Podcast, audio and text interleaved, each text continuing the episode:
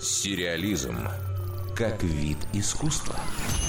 Мрачные сказки, не выходящий из моды тренд и жанр, требующий безупречного чувства вкуса. У кого-то они получаются, кто-то не в силах соблюсти правильный баланс иронии, драмы и фантастики.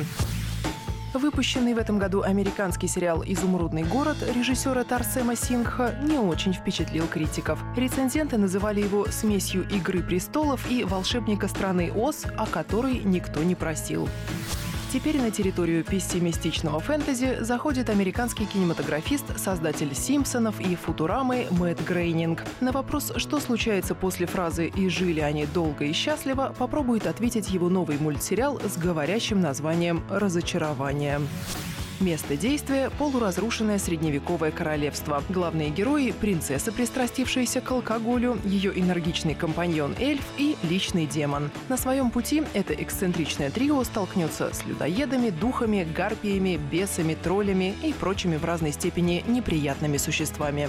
Впрочем, загонять зрителей в экзистенциальную тоску Грейнинг не собирается. Он обещает, что шоу расскажет о том, как не унывать в мире, полном страдания и идиотов.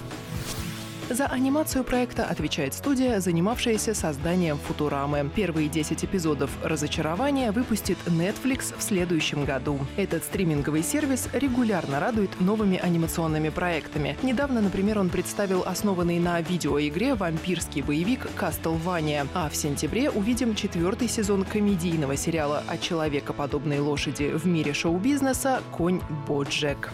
Дарья Никитина, Радио России «Культура». Сериализм.